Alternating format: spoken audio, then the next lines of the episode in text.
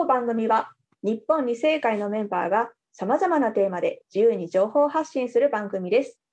日本ニセイカイとは旧統一教会に端を発したさまざまな二世問題に取り組むべく有志が集まったもので、その活動を通じて我々自身も霊的に成熟することを狙いとしています。この番組においてもメンバー同士の率直な意見交換を通じて、私たちだけでなくリスナーの皆様の何かしらの気づきのきっかけになれば幸いです。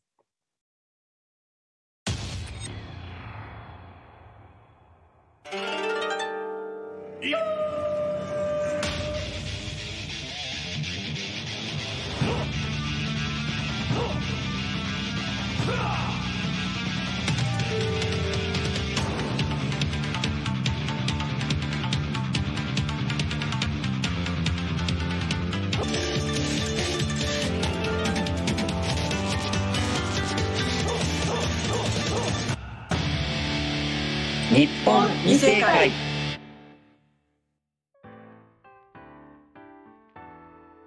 皆さんこんにちは、こんばんは。日本ニセイカイの楠木です。こんにちは、アシスタントの和丸です。そしてゲストのラーです。おー、今回は初のゲストとしてラーくんに来ていただきました。パチパチパチパチ。おー、よろしくお願いします。いやー、まあね、このね、和丸&ラーと私のこのさんにんの共通項といえばもうね、部類のゲーム好きということで、まあね、今回のタイトルもゲームから学ぶです。そうですね。いや、ゲームから学べることがいっぱいありますからね。ゲームをバカにしちゃダメですよ。そうだよね。まあでもゲームって一言で言ってもね、それこそ一人でやるようなほらソリティアみたいなのからさ、ボードゲームとかオンラインゲームもね、いろいろありますけどね。ですね。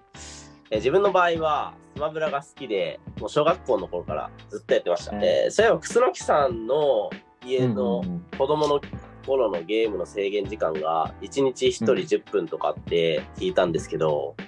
ん、あれ過酷すぎませんか？そうそうそう、あれはね、そう本で書いたんだけどさ、ろくにん兄弟でみんながプレイするとひとりじゅっぷんやってもさいちじかんになっちゃうから、もうでもさ、当時は私と兄ぐらいでやるのは、弟はもうまだおむつしてたし、だから実際にふたりでやってたんだけど、もうじゅっぷん結構きつかったわ。いやでもいちにちじゅっぷんはね、ちょっとそのぐらいきついですね。確かに。ちょっとじゅっぷんじゃなんか何すればいいのか分かんないですよ、僕も。本当だよ、うん、私も当時からそれ思ってたからね。まあでも結局さ、社会人になってからさ、結構親元離れて速攻でゲーム三昧の日々を送ってたけど、あれは絶対さ、今振り返ってもどう考えても過去の反動だよね。もうほんとそれこそ仕事から帰ってきて寝ても覚めてもゲームしてみたいな、そんな期間あったから。あー、まあそうなりますよね。おー、なるなる。何事もね、抑制が強すぎるのも問題だなって思いますね。ほんとだよ。でもさ、私もさ、今自分親になって自分の子供たちにはそこを気をつけるようにしなきゃなと思いつつ、でも少し前まではさ、一人一日にじゅっぷんだったけどね、うちのゲームのルールも。さんにん兄弟でいちじかんを割った感じの計算。トータルいちじかんは変わってないですね。確かに。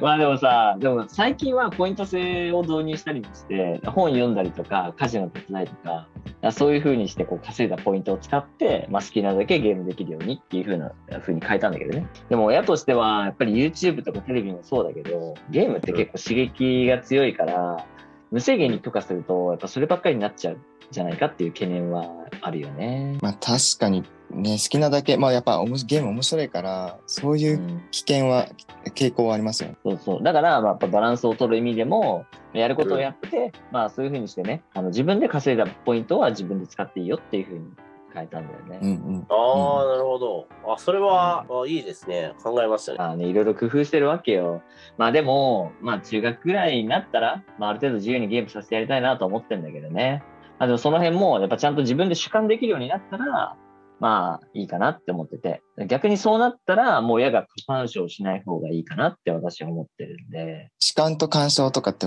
さすが教会って感じですね。まあまあまあ、まあ、伊達にに世やってませんから。ああ、なるほどね。いやでもうちの場合逆にそのゲームに関しての制約とかってもうほぼなかったんですよね。ああ、そうなんだ。はい。ただもうそのおかげで自分はそのゲームを通して学んだことは、やっぱそのアラスカ精神の勝利の秘訣は勝つまでやることってあるじゃない。あれを学びました。それは素晴らしいね。自分さっきも言ったんですけど、うん、で小学生の頃からスマブラにハマってて、あのななつ上に兄がいるんですけど、自分と弟でふたりでその兄と勝負しても毎回負けるんですよ。いやそれはもうななつも離れてて、しかも小学生でしょ、それは無理やろそうそうそうそうそうです。ただその勝ち抜き制でやってるんで、自分が負けると弟と交代して、うんうん、また弟が負けると自分と交代してみたいなそういう感じで、あの辛いに、ね、いち対いちで勝負するんですけど、まあ、必死にね兄貴に食らいついてましたね、うん、で、あの、まあ、それで鍛えられたんですけど自分ちは、うん、ただ気づいたらもうその周りの自分と同期の小学生とかは、うん、もう何て言うの、負ける相手はいなかったです、うん、なんかある意味もうゲームの英才教育ですねまあ気づいたらね、そんな感じになってましたね。強くなっていくパターン、うん、はい、なんかそんな感じになって、でなんかあのー、まあ小学生の時はそんな感じだったんですけど、まあ高校生ぐらいになってあの YouTube とか自分で調べれるようになると、それを見ながらあのどうやったら上手くなれるかなとか研究して、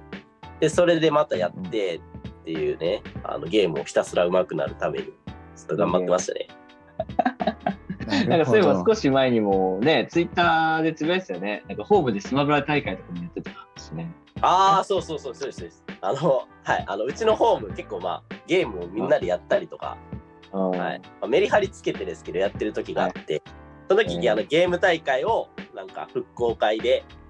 やろうみたいな時に。はいはいはい、あ、そら強いから来てくれやみたいな感じで言われて召喚坂いやー、うんうん、はい、それもマジでめっちゃおもろかったです。はい、いやもうかその投稿を見た時めっちゃ羨ましくて、なんか自分の時代の時っていうか、まあなんかそんなに差はないんだけれど、ホームでスマブラやりますとかってこうゲームをね遊ぶなんていう感覚は僕のホームではなかったですね。だから最近のホームは何近代化してんのかみたいなまあそれを近代化と呼ぶのかどうかわからんけど、ね、あれも時代だなっていう気はするよね。そうですね、うん。私はなんかホームじゃないけど、なんかカープの学舎に遊びに行ったことがあって、学生の頃に、その時は ウノ とかで盛り上がってたよね。ああ、やってますね。ああね、ウノ、ウノね、ウノもありますよ。うん、はい。まああとトランプとかね、カードゲーム。まあそうだよね。もう定番だよね。はい、定番ですね、ありますね。はい。なんかさ、その時なんか ウノ で特殊ルールでカットインっていうのが流行ってて、そこで教わってさ、やってるうちに私も楽しくなっちゃって、まあ、しばらく兄弟とか家帰ってからもやってたよね。あ、カットイン、なんか自分のホームでもなんかその ウノ の特殊ルールっていうかローカルルールで、うん、なんかカットインって名前だったか分かんないけれど、うんうんうん、なんか独自のルールでこう自分の番じゃない時でもバッて出せるような、うん、そうそうそうそう、出せるやつね。あ、じゃあやっぱり同じかもしれないけど、うん、なんかやってたかもしれないですね。うん、うん、まあね、だからこうやってさ、ゲームって一言で言ってもね、いろんなゲームがあるし、それぞれね、勝つための工夫とか研鑽、あとはやっぱ持って生まれた素養とかももちろんあるんだけど、まあでもそれを含めていろんな要素が絡んでくるんだよね。またそれがね、ゲームって面白いよね。いやー、そうっすね。だからゲームって本当にね、やってみないとわからない世界があると思うんですよね。うんうんうんうん、まあ結構教育とかでゲームとかあんまやらせすぎるの良くないみたいな風潮あるじゃないですか。はいはいはい、あるあるある。ありますね。あれで制限しすぎるのも僕はやっぱ良くないと思ってて、うん、ゲームを通して学ぶこといっぱいあるから、うんまあ、そういう意味でやっぱ一世の方とか大人の方にもぜひぜひやってほしいなって思ってます、僕からしたら。はい、やっぱりさ、でもうちの教会ってさっきもラグに言ったけど、恋愛がダメとかさ、流行りの音楽がダメとか、やっぱり一部ではそういうの結構あって、うん、だからそういうので二世がさ、なんかこのね、なんだろう、この苦しんできたみたいな声ってあるんだけど、うんうんまあ、でもさ、もっとやっぱり映画とかもそうだけど、もっと普通の一般的なもの、世の中のいろんなものに触れる機会はやっぱり平等にというかさ、与えてほしいなと思うよね。うんうん、確かにそうですね。親元、まあ、家にね、実家に住んでいる間はちょっとこう時間制限とかがあって難しいできないってこともねあると思うけど、やっぱこう社会人になってみたらもう本当に時間を許す限り自分の好きなことというかやってみたいことになんかチャレンジできる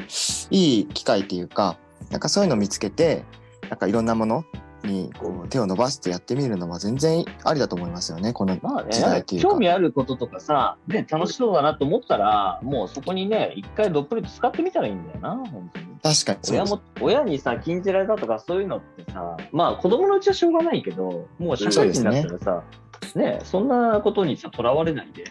ずっとやったらいいよね、うん、に世、に世はに世でね、うん、うんうんうんいや、それ本当思いますね。だから確かに、いや、ぜひその、そうですね、何か勝負することとかあったらね、スマブラとかやりたいです僕は。そう、いやいやいや、ラー君、いやラー君じゃ相手じゃ叶わないでしょ。だってさ、ホームでやった時優勝したんじゃないの？強い。ああね、やってみたいです、ね。負けなしでしょ。確かに。こうね、はい、英才教育としてわかんないですけど、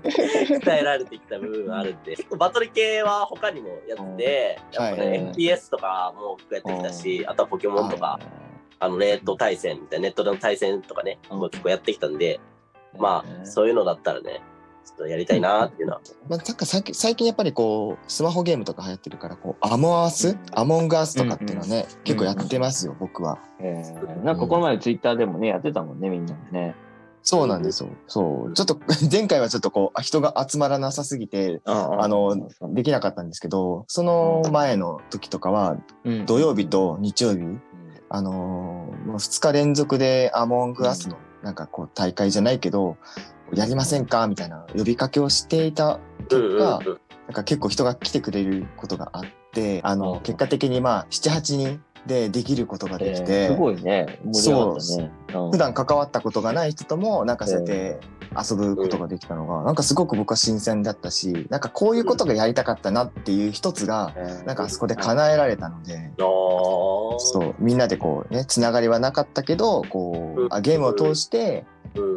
広がる輪というか、なんかこう仲良くなっていけるような空間っていうのをなんか何かで作りたかったんですけど、まあなんかそれがこうスマホゲーム、まあアモアスでできたっていうのは僕は良かったなって思ってます。世界平和じゃん。世界平和。あ、そうですね。誇張していったらそういうことでしょ。宇宙人がアモアスで地球を救うみたいな。すげえすげえすげえ。ゲームってね、でもね、そうよね。世界全人類でゲームにね、こう長じれたらそれこそ世界平和な気がするね。そうですね。素晴らしいね。うん、確かにゲームが世界平和につながるってことですね。そうそうそうそうそうそうそうそうそう、ね、いいじゃんいいじゃん、みんなでゲーム楽しんでさゲームそうやりたいですよ。プラっていうのどうですかね、ラー君とかもなんかやって一緒にやりたかったんですけどね、できますか？あ、スプラトゥーンね、僕あのやりたかったんですけど、あの流行ってた時あったじゃないですか。その時に自分スイッチちょうど持ってなくて、あ、そうだったんだ。はい、えー、そっか、世界平和、いやそこがちょっとネックだな。本体がないとできねえからな。じゃあもうそうですね。だとしたらもうみんなが持ってるスマホでなんかね遊べたらいいですよね。スマホはもうねみんな一人一台の時代だもんね。そうですね。うん。確かに。なんかね、ゲームから学ぶから世界平和までまさか発展するとは思わなかった。いや重大なねミッションになってるかもしれない。確かに。ね。なんかね、世界平和、なんか一世の時代はさ、世界平和とか地上天国とか言ってたけど。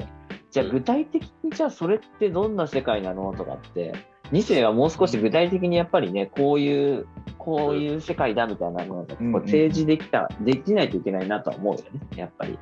うんうんうん、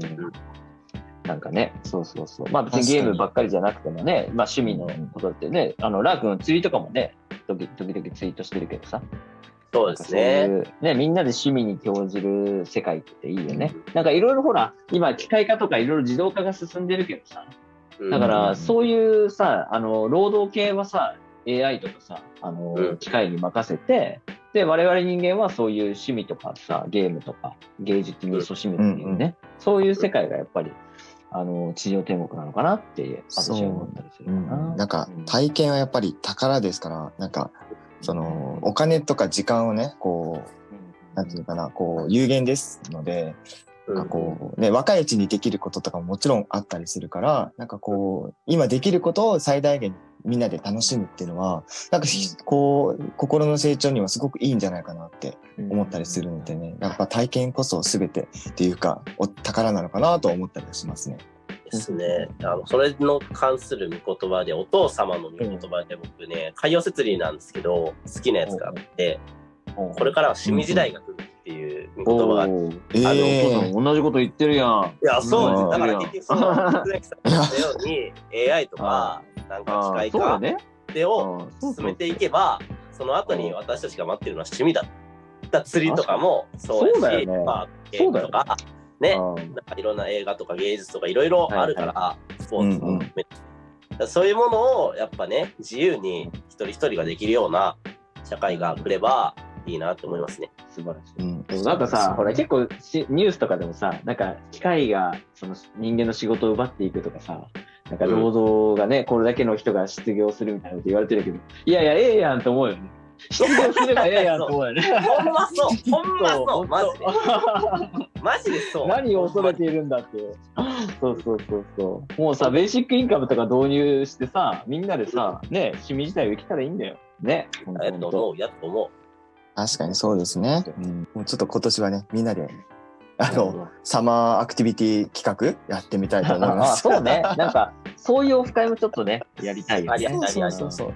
やっぱり貴重ですから夏にしかできないことやっぱ若い時にしかできないことあるのでちょっとやってみたいと思ってますよ、うんうん、やりましょうやりましょういいですね。まあまあいろいろとねちょっといろんな話出ましたけれども皆さんもね、はい、ぜひぜひゲームねやってみてください。なんか好きなことでも趣味でもね、あの楽しんでいきましょう、うん、人生ね。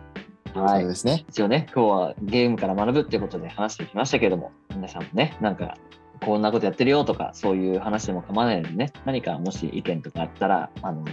Nisei-Kaiの方のね、あのツイッターまでぜひ ディーエム などください。では笠原君最後締めてください。よろしくお願いします。では番組への質問や感想、お便りはNisei-Kaiのツイッター公式アカウントへのメンションやディーエム、他にもメールなどでも受け付けています。メールアドレスは概要欄に貼り付けておきますので、皆さんのご意見や感想をお待ちしてますので、どしどし送ってください。はい、じゃあ皆さんありがとうございました。ラクもね、今日はありがとうねゲストで。ありがとうございました。ラクありがとうございます。ありがとうございます。